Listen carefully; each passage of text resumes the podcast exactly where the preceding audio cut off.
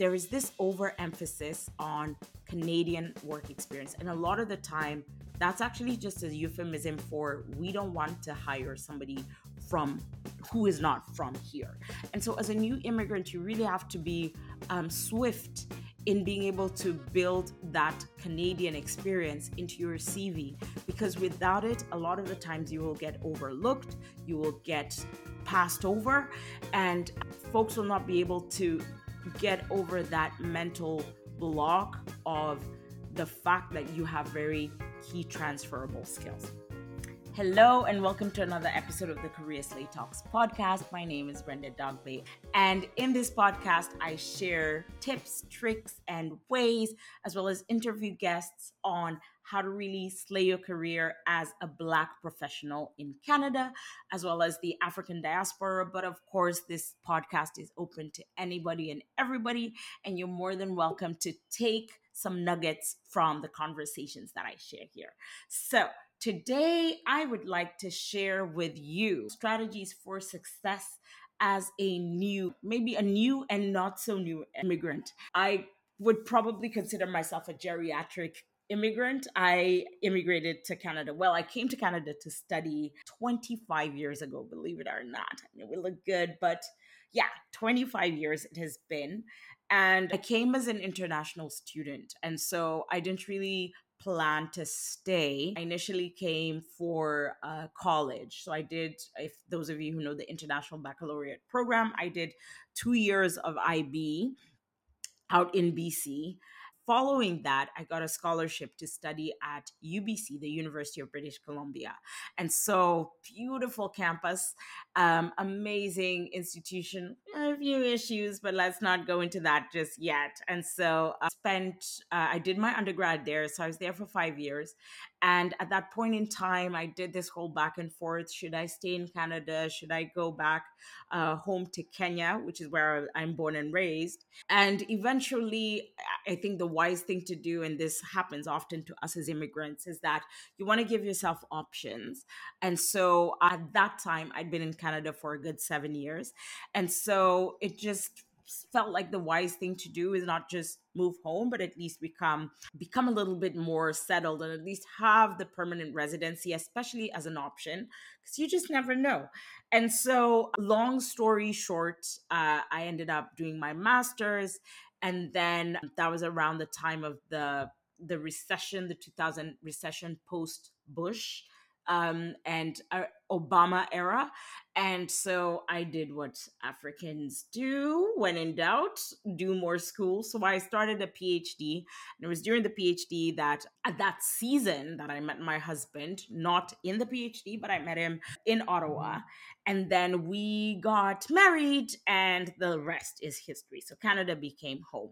I think I've seen things from two different vantage points. For me, as an international student, the journey professionally was quite different because the first step was you know having that the papers right? And canada is a little bit different from the states in that um, there isn't a whole underground economy that depends on people working illegally. I think things tend to be fairly straightforward.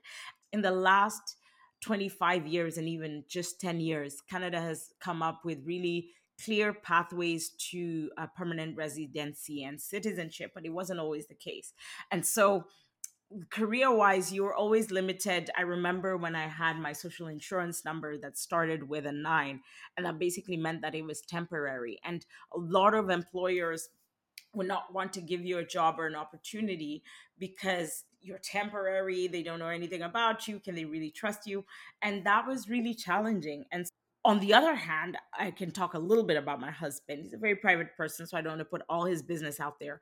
But he immigrated into Canada as, as a professional, right? So he's a health professional by training. And so he moved here already a permanent resident. And I think some of the challenges he faced was that lack of transferability, right? So for me, along for the longest of time, the biggest challenge was not having, you know, not being being an international student at that time. You couldn't even work off campus.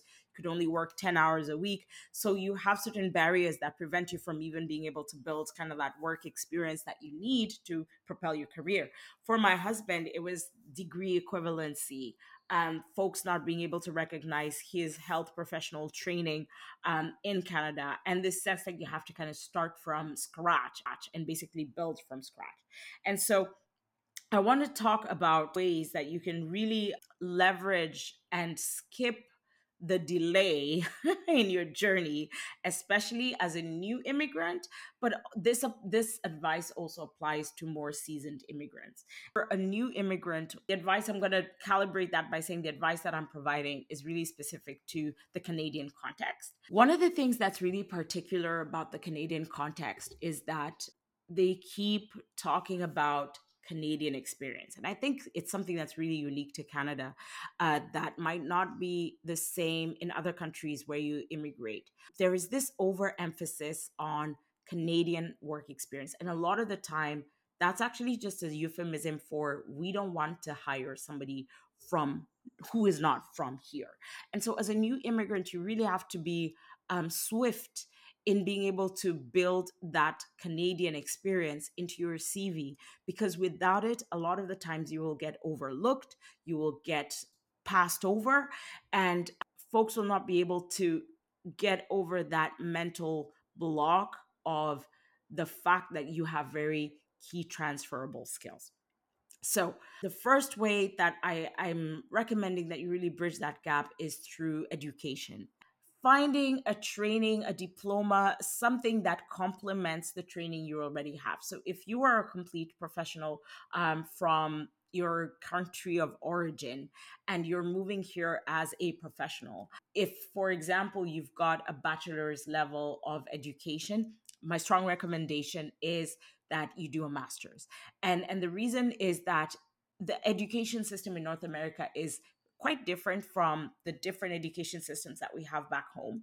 And entering into the education system is a really great way of reorienting yourself, your training to the Canadian context. Now, say you already have a master's. My advice to you would, would be that you either do a postgraduate diploma or a certificate program um, that complements the training and the education that you already have from back home.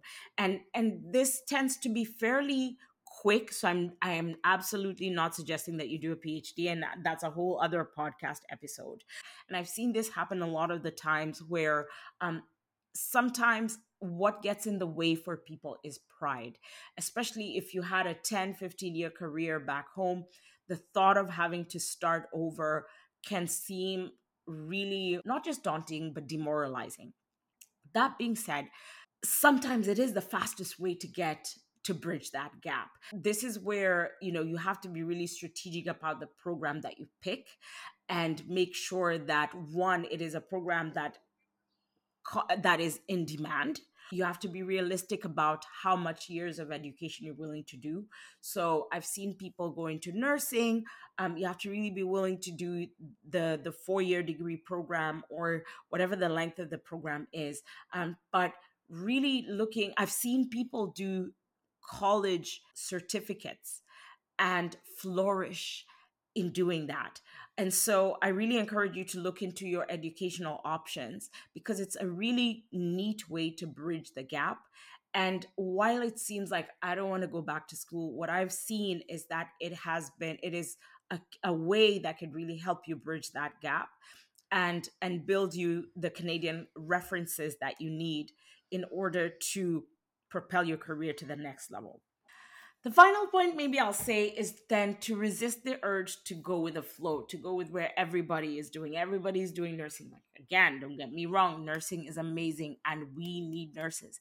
But I've seen people who know in their heart and their soul that they don't want to take care of people and they don't want to be nurses, but who go into it because everybody's going into it or it's the shortcut in their mind, which I don't think it is because it is a lot, it's hard work it's not easy money. Um, it's amazing work. It's fulfilling work. um, but it's not always aligned work and it's not always work that lines up with with um, like there are a lot of incompassionate people who are going into um, career paths where you just know that you're not meant for it and so be willing to do something different i think you don't always have to go with the flow so there's so many career options whether that's like dental hygienist like even if you want to stay within the health field there's so many subcategories of things that you can do within the healthcare field. That's not the one that everybody is doing and so do not be afraid to differentiate differentiate yourself.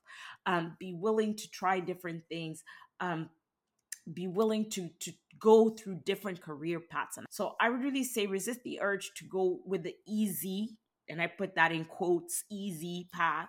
Be willing to differentiate yourself and do something that's completely unorthodox and different and never tried before because you'd be surprised. You could be the one who's opening people's eyes to career paths that they might not have previously considered.